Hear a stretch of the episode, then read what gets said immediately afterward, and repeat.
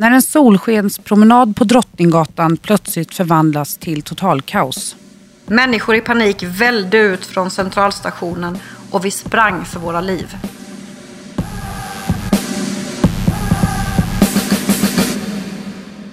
Hej Åsa! Hej My! Och hej alla våra fantastiska lyssnare. Nu sitter vi i poddstudion och med tanke på det som precis har inträffat, den här terrorattacken i Stockholms stad, så har vi valt att göra ett extra inslag precis nu. Men Åsa befinner sig just nu nere i Växjö och jag sitter på Ringvägen i Stockholm. Mm. Man kan väl säga att jag efter mycket möda och besvär befinner mig återigen i Växjö och, och kände inte att jag just nu ville, ville återvända till huvudstaden faktiskt. Men vi tyckte ändå att det här kändes så angeläget för det som hände för tre dagar sedan, eh, vi syftar alltså på terrorattacken, eller den misstänkta terrorattacken i Stockholm, upplevde faktiskt både jag och My bara några hundra meter ifrån varandra i händelsernas centrum. Och det tänkte vi berätta om för dig idag. Hur vi kände, kände då, vad vi känner nu och ja, vad det här egentligen har fått för konsekvenser. Eller hur My? Har jag rätt? Alldeles rätt. Och jag känner ju att vi, det, det här är ju en sån här situation som påverkar alla.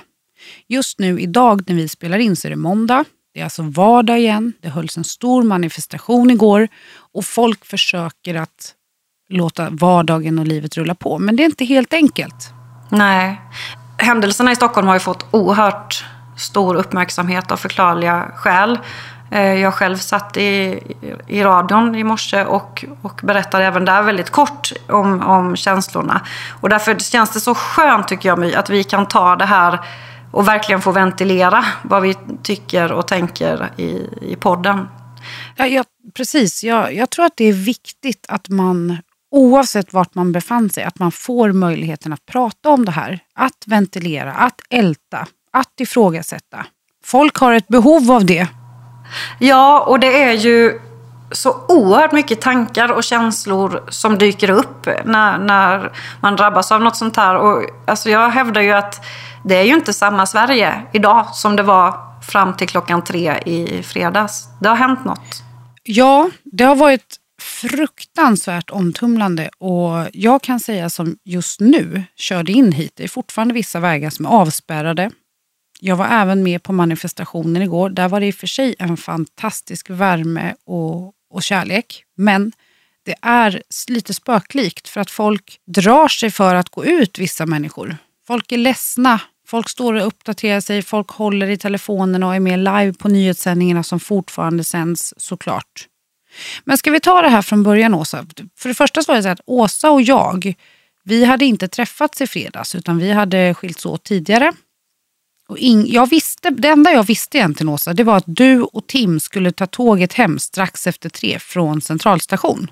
Och Råttan, det första gången hon var med i huvudstaden också, det var ju en jäkla upplevelse. ja, precis. Lilla mm. Ines ja. Mm.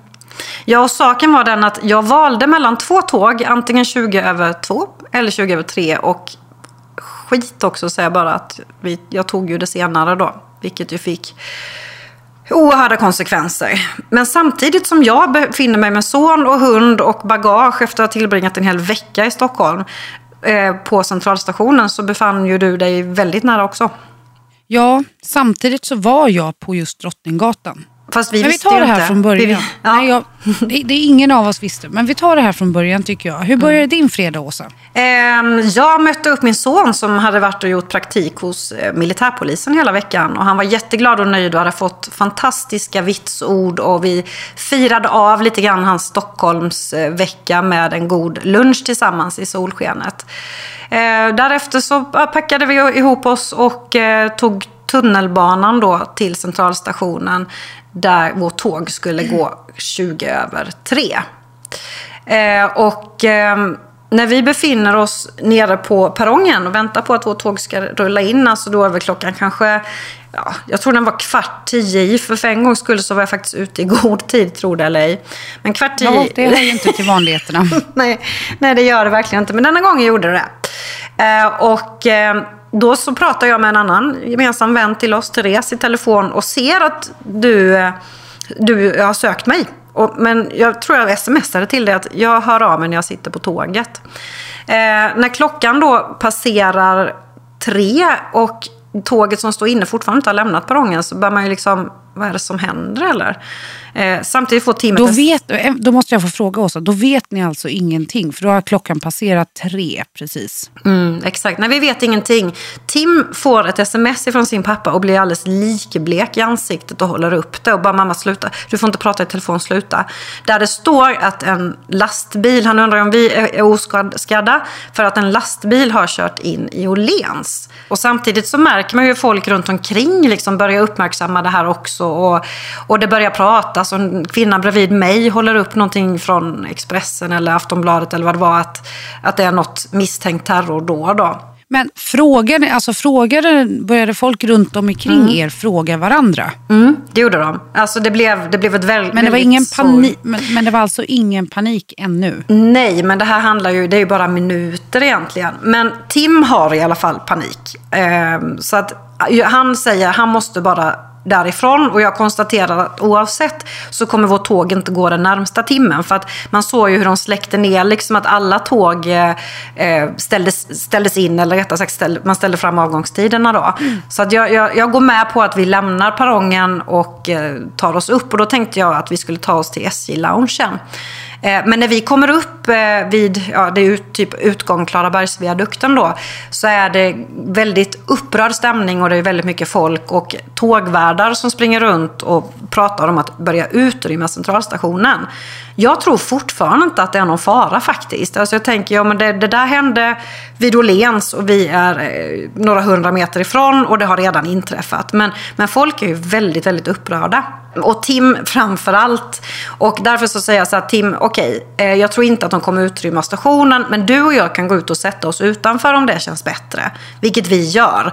Utanför mm. är det ju då fullt med eh, polisbilar eh, och poliser och avspärrningar och ja, ganska mycket folk som, som redan har tagit sig ut. Då.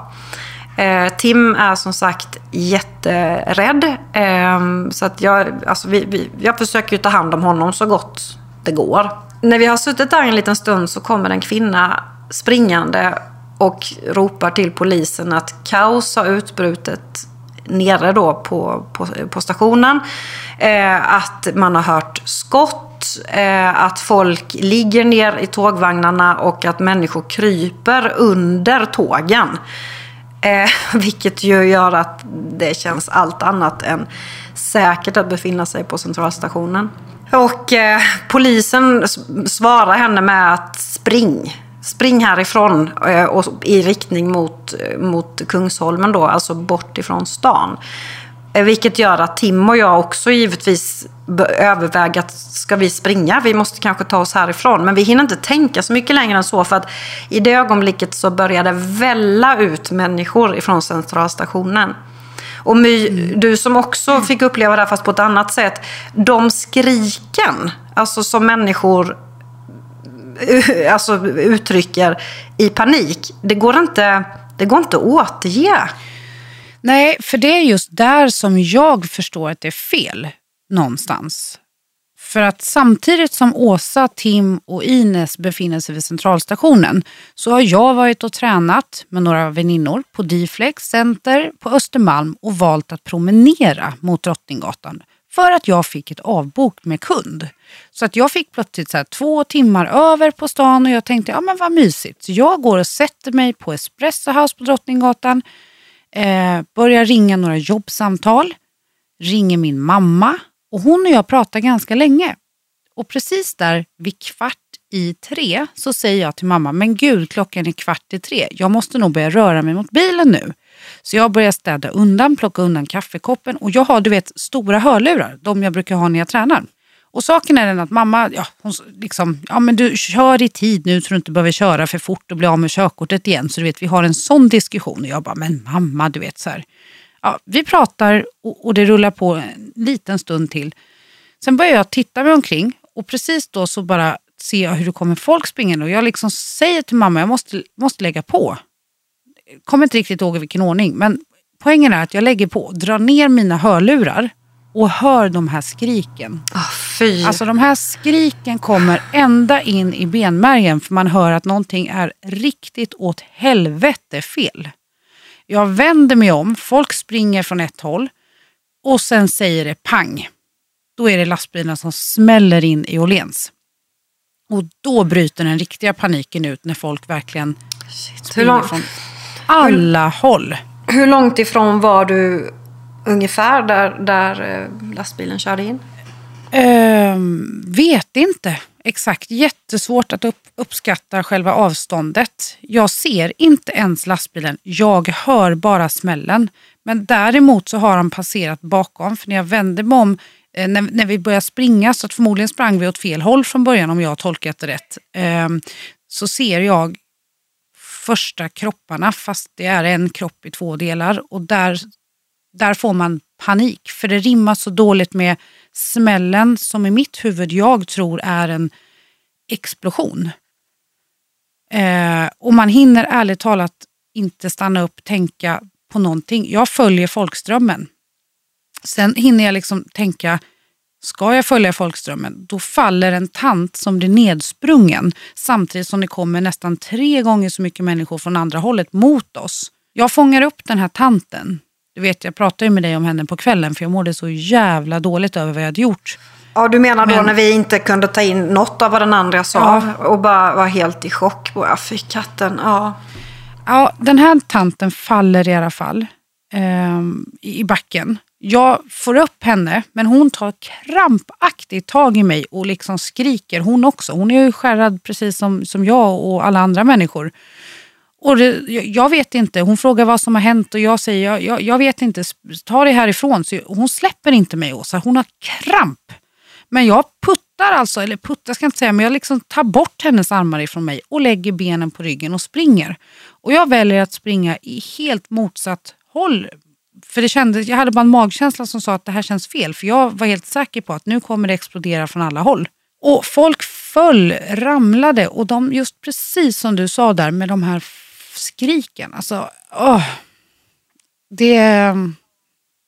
Och jag vet ju, det, jag visste ju inte riktigt vart du var heller då. Alltså, samtidigt så att vi är ju liksom väldigt nära fast vi är på varsin sida om Åhléns. Men det som, som följer sen det är att, som är så fascinerande, alltså på bara ett par minuter. Jag springer mot min bil, för jag brukar i ärlighetens namn fulparkera på två parallellgator till Drottninggatan. Ni som känner mig väl du, ni, ni vet om det. För det är mina hemliga parkeringsplatser där man alltid får plats och kan ställa sig. Men jag tar mig till bilen ehm, och verkligen kör. Alltså bara kastar in det jag håller i och kör. Mot enkelriktat. Över någon jäkla konstig sån här det är ingen bula är det inte utan det är typ som en trottoar. Det är egentligen inte en väg. Kommer ut på den större vägen och svänger ut åt rätt riktning. Samtidigt när jag kommer ut där, då är det liksom blåljus, ambulanser. Men det som är så fascinerande som jag har reflekterat över i efterhand, det är att det här gick så snabbt. För här har alltså klockan inte hunnit bli tre på de här minuterna. Men, och sen har man ju inte, alltså jag tappade ju fullständigt eh, uppfattningen om, om både tid och rum. För, för just det här, du nämner ju också det att folk ramlade och de tog tag i, i dig i det här fallet och säkert andra också. Och skriken, det var ju, om jag fortsätter där, där vi slutade som för att försöka synka oss här nu då, så är det ju ungefär i samma ögonblick som Tim och jag förstår att vi måste springa också. Eh, och det var alltså så här, det var så nära att vi bara lämnade allt utom hunden och, och, och bara drog. Men mirakulöst fick jag ändå med mig mina väskor och, och började springa. Och folk välde alltså ut ifrån centralstationen. De trillade och de blev trampade på och, och, och, och bara skrek. Och det enda jag kunde tänka på när jag sprang där och såg Tims ryggtavla då och hans Alltså hans panik och, och hörde hans skrik också. Det var att jag springer bakom. Jag tar, jag tar kulorna eh, för Tim. Alltså, så det, vi pratade om det också, My, att, att eh, i ditt fall, du skämdes för att du hade lämnat den här kvinnan. Men jag tror man funkar så att om du bara har dig själv att ta hand om, så, när det blir en sån springa för li livet situation, då är, det, då är det ett djupt rotat flyktbeteende som gör att man, man, liksom, man springer för sitt liv. Men om man har med sig sitt barn eller sina barn, som ju är det viktigaste man har i livet, då blir man ju själv sekundär. Alltså då är det enda man tänker på att med sitt liv skydda barnen. Jag, jag tror det är så utan att man innan kan, kan sia om att det fungerar på det eller det sättet. Jag tror bara det är så djupt rotat. Nej, men jag, jag håller med dig där, för det, det är honom man springer för. Alltså, för man är ju egoistisk i en sån här situation. Däremot, alltså för här, skillnaden på situation och situation det är att det här vet man, det är ovisshet. Man vet inte vad som händer. Men folk kaosar och börjar göra illa varandra i paniken att ta sig från platsen. Och däremot, jag har varit med om en annan situation med trafikolycka. När man vet vad som har hänt, när man kommer först på plats. Då var jag mer en doer som gick in för att hjälpa och styra upp och försöka på mitt sätt bidra. Men i den här situationen när man ingenting visste, nej det var bara bort, bort, bort, bort. Nej, det, det, det, är så galet. Jag kommer aldrig glömma det. När jag sprang bakom Tim, hörde de här skriken och, och paniken. Och poliserna som faktiskt också skrek och viftade till oss att vi skulle springa, att vi skulle ta oss över till, till Kungsholmen. Och, och mask, alltså maskerade män, man säger, alltså poliser i, i stri, vad heter det, stridsutrustning, eller jag vet inte vad det heter ens. Men... Nej men just att alla, alltså det är tungt beväpnade poliser och det är insatsstyrkor, så plötsligt så är det liksom stora tunga vapen och det är liksom en skyddsutrustning som bara den blir lite alltså skräckinjagande. Sånt här är inte vi i Sverige vana att se. Jag fick eh, eh, samtidigt sms eh, när, vi, när vi hade kommit över till Kungsholmen då, och jag försökte få Tim att åtminstone gå eh, snabbt istället. Så fick jag sms om, eh, en, en, från en person som är ganska insatt i sånt här. Och hur man bör agera. Att bara ta, ta er till ställen som, där det är lite folk. Eh, gå på bakgatorna. Eh, ta er sök skydd. Alltså. Och jag menar det kändes det kändes ju som att det var så krigsläge på något vis. Att man, mm. ja, man, man, man flydde från något otäckt som man inte kunde sätta fingret på. Nej, och det där, det där att fly, det är ju en väldigt ny erfarenhet. Men det som hände i paniken, det är att plötsligt, så även precis som hos er nere vid station, även uppe hos oss, så bara skottlossning! Och så blir det ännu mer panik. Och jag vet inte hur många saker som har bekräftats och, och inte, men jag har förstått genom media som jag har följt i efterhand att de här skottlossningarna ägde aldrig rum.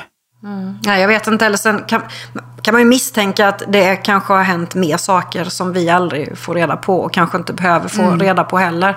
Eh, jag lever gärna lyckligt ovetande om ifall det är mer faktiskt. Men, eh, ja, men visst. Det skapar ju bara en masshysteri igen. Men det som, det som hände liksom, det var ju att på ett par minuter så har ändå hela svenska folket fått ta del av den här informationen. Och det är väl på gott och ont. Alltså telefonnätet slogs ju ut direkt. Det gick ju inte, alltså det förstod jag sen när jag fick höra om mina nära och kära som har försökt ringa att det var bara numret kan tyvärr inte nås för tillfället. Vänligen försök senare. Och det är nog det hemskaste för en anhörig att få höra? Ja, det, det, det var ju så jäkla galet. Vi, Tim och jag hittade ju då ett ställe med betydligt mindre folk. Eh, alltså vi var kanske inte mer än ett 20-30-tal som sökte skydd mellan hus eh, ja, på Kungsholmen där då. Eh, och, och liksom bara hämtade andan och hur gör vi? Vi konstaterade ju ganska snabbt att vi inte skulle kunna ta oss hem i alla fall eh, den, den kvällen. Och eh, vi ja, var tvungna att ta oss tillbaka till den lägenheten som jag hade bott i i hela veckan. Tack och lov hade jag ju nycklar dit, annars hade det ju varit, eh, varit lite svårare. Men eh, jag kan säga så här My, att... Det, Fast vet du vad? Om du inte hade haft nycklarna, du hade löst ett boende ändå. För att Open Stockholm Folk öppnade sina dörrar, de öppnade sina hem. Men vi kommer dit. Ja, vi kommer, jag, jag tänkte beröra det med för att man blir, helt så, man blir så varm i hjärtat i eländet utav hur folk agerade. Men Tim och jag skulle, var ju tvungna att ta oss tillbaka då till, till Östermalm. Och om du känner till Stockholm, ja du gör ju det, men ni som lyssnar så är det ju så här. Är man på Kungsholmen så är det vatten emellan.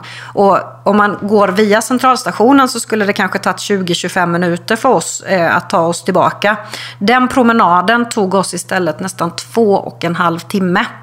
Och då var det inte bara beroende på att vi hade så mycket packning och, och hund och så, utan det var, det var ju avspärrat överallt. Eh, Saken är att där får jag flika in att det är inte bara Åsa och Tim utan alltså de folkmassorna som promenerade. Alltså, jag tror att många, om ni går in på Open Stockholm och, och Pray for Stockholm-taggarna på exempelvis Instagram så får ni se bilder från detta. Så man ser kilometerlånga köer med människor som går, bär sina barn, sina djur, håller varandra i handen. Man gråter, man är livrädda. Det var helt sinnessjukt. Nej, men det var ju som det var lämmeltåg. Liksom. För vi försökte ju även få tag i taxi och det kunde man ju bara glömma. Och Tim, Tim var ju som sagt i ganska dåligt skick. Liksom. Ehm, så att jag gjorde ju allt jag kunde för att få tag i taxi. Men, men det var ju kört liksom. Det, det var bara att traska på. Ehm, och ehm, ja, det är som du säger att även om inte vi hade haft någonstans att ta vägen så så, så folk var oerhört hjälpsamma och, och öppnade dörrarna till portuppgångar och frågade ifall man ville, ville stanna och, och, eller behövde någonstans att bo och sådär. Så det, det, det är verkligen helt fantastiskt. Det som, det som hände också som försvårade allting lite grann det var så att vi hade tre mobiltelefoner. Jag hade två och Tim hade en. Och batteriet tog slut i alla tre. Och om du som känner mig vet ju att mitt lokalsinne är ju fullständigt obefintligt. Så att, att ta sig från Kungsholmen till Östermalm via bakgator var inte helt enkelt. Eh, och dessutom kunde ju inte någon nå mig. Inte du heller. Nej, alltså åh herregud. Jag var så arg på dig Åsa. Mm, jag förstod det när jag ringde Nej, men, sen. Ja, säger hon med en bitterhet. Hör ni det? Nej, men saken ja. är så här, man hanterar ju alltså, på olika sätt. Jag fick upp ett Instagram-inlägg precis när jag tagit mig utanför tullarna, stannar bilen och kräks faktiskt. Eh, för jag körde ju som en biltjuv ut ur innercity. Alltså det var verkligen så här, ja, hade jag blivit det var ingen som hade haft tid att stanna mig, men det var inte, det var inte helt korrekt lagligt utan det var verkligen fly för mitt liv, fortsatt i bil. Eh, och saken är att när jag väl stannar till, eh, kräks och man får panik, man sätter på radion, man, man tar upp telefonen och jag står liksom i någon vägren, jag vet inte ens var jag är. Eh, och jag lägger upp ett Instagram-inlägg där jag skriver att jag är okej, okay, jag har tagit mig från platsen, jag hänvisar alla läsare att följa Eh, seriösa mediekanalers råd. Alltså för att jag, jag kommer inte ens ihåg hur jag skrev.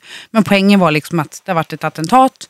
Följ seriösa mediekanalers rådgivning och poliser såklart. Det var väl typ det jag förmedlade för då tänkte jag att mina nära och kära kanske ser det. För att ringa gick ju inte och smsa gick inte heller. Eh, jag fortsätter ju ut ur stan sen eh, och där kom ju mitt nät igång och då började ju ringa såklart. Men då började jag ju också ringa dig. Mm. Ja. Mm och får inget svar någonstans. Och ärligt talat, jag var så jävla orolig och rädd att den här ilskan och frustrationen när Åsa sen så här x antal timmar senare svarar. Då har jag sett hennes Instagram-inlägg och bara så här, tack gode gud för det, för jag visste ju precis vart ni var. Sen ser jag andra Instagram-inlägget och jag bara, jaha, okej, okay. kan vi kanske skicka ett litet Insta-direktmeddelande typ I'm safe baby, vad som helst hade räckt. Oh, och jag hinner ju bara ladda upp det här för att det är ju så att det är svårt att dela med känslor och här la jag bara all ilska så hade jag träffat dig Åsa. jag hade typ strypt dig levande alltså. Och det här är så konstigt. Och jag fattade ju ingenting. För att saken var ju den att när vi väl kom tillbaka till lägenheten så var det så här, vi bara låste om oss. Vi gick inte ut sen eh, överhuvudtaget. Utan det var bara så här, vi bara bevakade nyheterna. Och det första jag gjorde då var att jag plockade upp datorn igen, satte mig och sen så skrev jag då på sociala medier uppdateringar som talade om att vi hade det bra. För jag hade ju ja, men det var ju så här, hur många missade samtal som helst och sms och, och på Messenger. Så att jag kände så att det enklaste och snabbaste sättet är, precis som du gjorde, att bara få ut liksom på, på sociala medier. Den första jag sen ringde, faktiskt, tro mig eller inte, det var dig. Eftersom att du hade sökt mig så oerhört många gånger. Du toppade den statistiken lätt. Eh, och när du svarar så är du ju arg som ett bi. och i chock, vilket jag också var. Och, ja. Kommunikationen var katastrofal. Du säger någonting, jag kan inte ta in det. Jag säger någonting, du tar inte in det. Nej, jag kan inte redogöra idag heller för vad vi pratade om. Vi ringde upp varandra dagen efter sen och sa okej, okay, ska vi ta det från början? Vad var du? Vad var jag? alltså, ja, helt galet. Men, men eh, Nej, men det var ju den här oros, alltså det är oroskänslan som gick över i en aggression. Du vet här, alltså, det är svårt att förklara. Och sen just att jag såg att du hade varit online på Facebook och Instagram. Men, vilket jag då borde sett som en trygghet. Men vad skönt, då förstår jag att du i alla fall inte ligger under lastbilen eller sitter fast i tunnelbanestationen. Men, men jag, du vet, man kopplar inte. Och sen är det ju så här, det är ju många människor man, som man eftersökte. Alltså, du vet, man var orolig för folk. Jag hade ju sagt hej då till några som jag hade tränat med. Eh, vi hade sagt hej då längre ner på gatan. Alltså det var så här, det, man känner ju massa folk i stan. Nej, och alla känner ju någon. Alltså inte bara vi. Alla känner ju någon som känner någon som har en koppling till det här på platsen. Och man tog inte riktigt in vad var det som hände. Du vet, jag, det gick ju inte upp för mig att det inte hade varit en, liksom en explosion utan att det hade varit en lastbil förrän ganska en bra stund efteråt. Trots att jag hade den bakom ryggen på mig.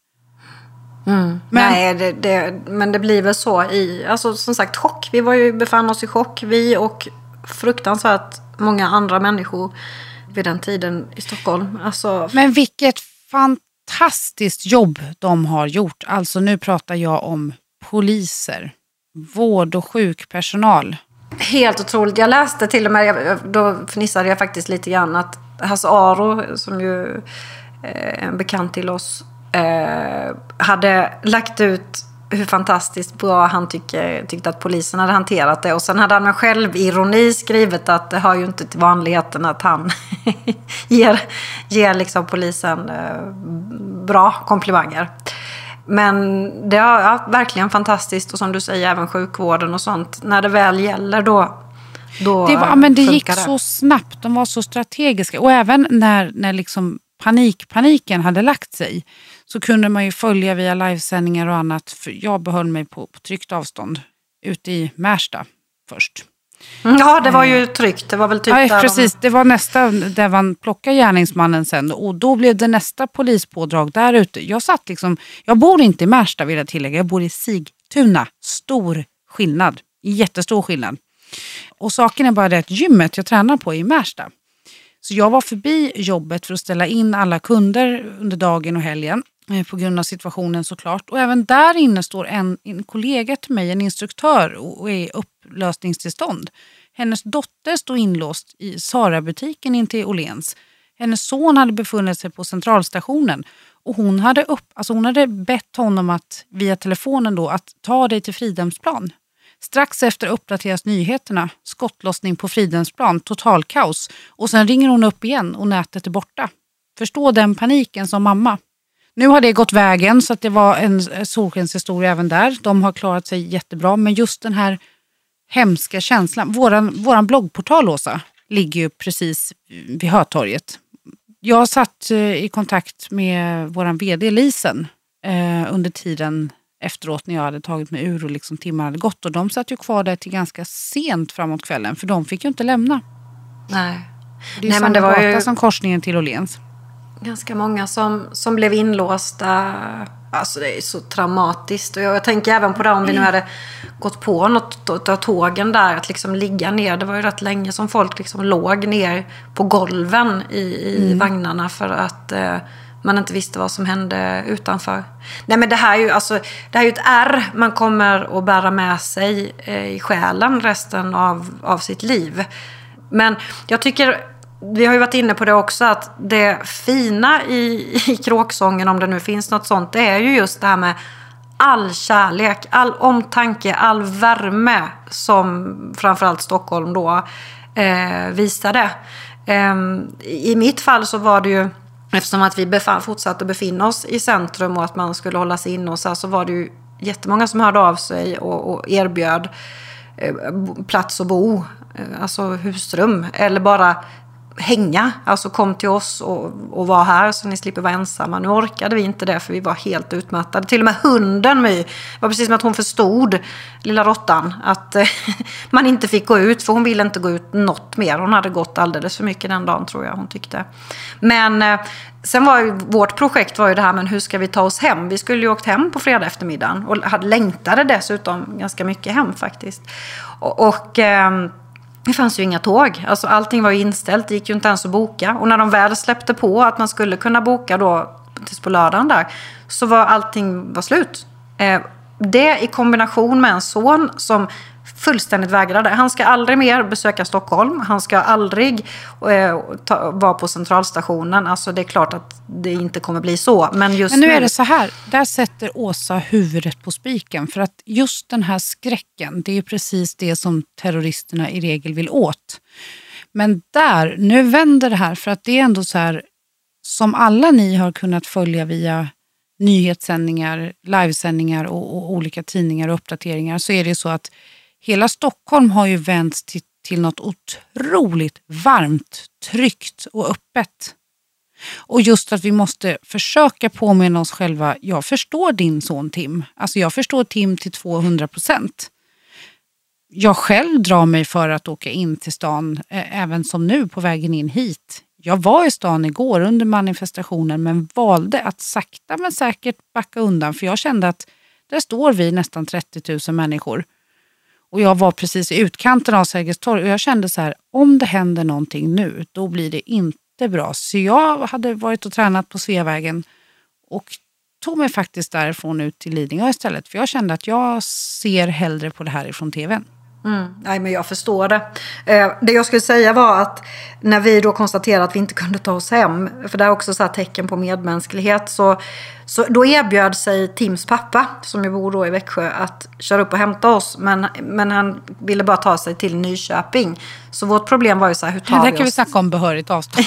ja, verkligen. Det tar ett mil. Men det är jättefantastiskt. Ja, ja, men det var jättesnällt att han gjorde det. Men du, jag mm. behövde ju skjuts då ifrån, ifrån Stockholm till, till Nyköping, för jag kunde ju inte ta tåget. Liksom. Ja, eh, och då, nu får jag flika in med en sak. Mm. Det här sms skickar även Åsa till mig fredag natt. Jag sitter ja. hemma inlåst i lägenheten ensam, livrädd. Och så får jag ett sms. Hej, skulle du kunna skjutsa mig och Tim till Nyköping? Och så vidare. och så vidare. Alltså jag förstår ju vad poängen var, men ska jag då köra innanför avspärrningarna till Kärnans centrum, plocka upp er? Nej du, vet vad? Sorry. Ja, nej. ja, nej men jag, te jag testade ju alla vägar jag kunde, men, ja, men det, det som gav resultat direkt det var så här att jag la ut på, på Facebook och bara så här, jag har ju ganska många som, som man är bekant med på, på Facebook och som följer en och sådär. Bara la ut att hjälp, vi behöver skjuts från Stockholm till Nyköping. Imorgon är det någon som mot betalning kan tänka sig och, och skjutsa mig, min son och hund och massor med packning då. Och det tog alltså, jag tror det tog mindre än en minut så hade jag direkt två stycken svar. Eh, och nappade då på det första där. Sen fortsatte det och bara så här, trilla in hur mycket som helst. På morgonen när jag vaknade hade jag till och med så här, människor som erbjöd sig att skjutsa oss ända hem till, till, till Växjö. Det var helt galet. Men därför skulle jag vilja passa på också att säga så här, tack Max och tack Baha. Alltså det ni gjorde var liksom Ja, men det, jag kommer aldrig glömma det. Det här är människor som jag egentligen inte känner. Bara, alltså jag har haft en ytlig Facebook-kontakt med tidigare. Som bara så här, klart vi kör dig. Inga problem. De ville inte ens ha betalt. Nu swishade jag faktiskt ändå för att jag kände att jag ville det. Men, men liksom, de bara tyckte att det, kan de bidra på det sättet så gör de det. Så det är liksom kärlek. Alltså helt helt otroligt. Så mycket kärlek det här har fött.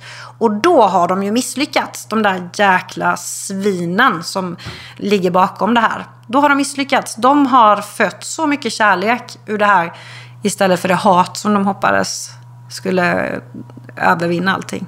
Det är precis så. Man ska ge tillbaka med mer kärlek och mer omtanke. Sen att man ska vara på sin vakt, ja definitivt. Det behöver man vara. Och vara observant. Som den här grejen att just jag hade hörlurarna på mig och hörde alltså inte skriken. Jag ser att folk rör sig på ett väldigt märkligt sätt och drar ner lurarna och bara wow. Nej, för jag kan se dig och vad hemskt alltså. Man, för man blir ju, jag vet ju hur du är när du har de där stora på dig. Att du blir lite i din egen värld, fullt förståeligt. Ja, ja, ja. verkligen. Kunde ju liksom blivit påkörd utan att, ah gud alltså, jag vill inte ens tänka tanken. Nej, och det är ju det att jag tror att folk just nu behöver ventilera. Man behöver få vara med sina nära och kära. Jag kommer ikväll hämta Ludvig vid flygplatsen. Även där har jag varit väldigt orolig. Ska jag våga sätta honom med ett flyg till Arlanda? Ska vi ta en annan flygplats? Men där var det fullt. Ska jag vänta och låta honom stanna kvar i sin pappa? Men det blir liksom fel, för vi måste fortsätta. Och nu är det ju extremt hård säkerhets Eh, eller vad säger man? Alltså det, säkerhet, säkerhetsnivån är extremt hög. Mm. Jag sa det till Tim också när han inte ville åka tåg hem. Att jag tror egentligen det hade varit den säkraste dagen någonsin faktiskt att åka tåg. Eh, med tanke på säkerhetspådraget då.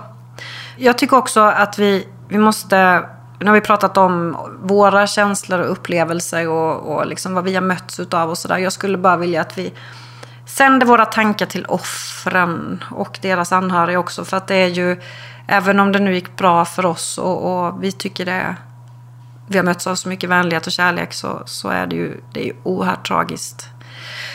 Det som har hänt och framförallt då de som inte finns med oss längre. Ja, verkligen. Alltså det är så svårt. Usch, man blir så här... Mm. Ja, men det finns inga ord. Det är precis som, ja, du, du sa det rätt fast du inte sa något. Alltså man blir bara man blir stum och mållös och eh, ja, vet inte riktigt vad man ska säga mer än att tankarna går till, till de som tyvärr då fick sätta livet till i det här hemska, hemska dådet. Mm. Ja du. Det är eh. svårt. Jag, eh, vi höll ju för en liten stund sedan en tyst minut. Klockan tolv idag. Där hela, hela svenska folket höll en tyst minut samtidigt. Och Det var också fantastiskt att se för att även både det idag och manifestationen igår det jag såg när jag lämnade platsen och, och, tog mig till en tv istället för att jag faktiskt kände mig otrygg. Det var ändå, folk kramades om, folk som inte kände varandra. Det stod alltså människor med handskrivna lappar. En kram för värme, en kram för kärlek och folk verkligen hyllade varandra. Barn gick fram med blommor till poliserna, för poliserna har ju varit fantastiska. Jag tycker man kan, man kan summera det här ganska bra med att inte hålla med Orup. Stockholm har inte blivit kallt. Tvärtom. Precis. Och man får inte glömma bort i en sån här mörk situation att vi har en styrka. Inte bara i Stockholm utan i hela Sverige. Ja, en det ska gemenskap. vi vara. Ja, det har vi definitivt. Det är helt fantastiskt. Och kärlek är det sista vi avslutar med att skicka va? Ja, det Massor. Massor med kärlek till er. Kärlek och värme. Hör av er till oss på multimammorna.outlook.com. Ni hittar oss också på våra bloggar med samma namn som vi heter.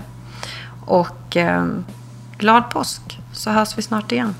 Och var rädda om varandra.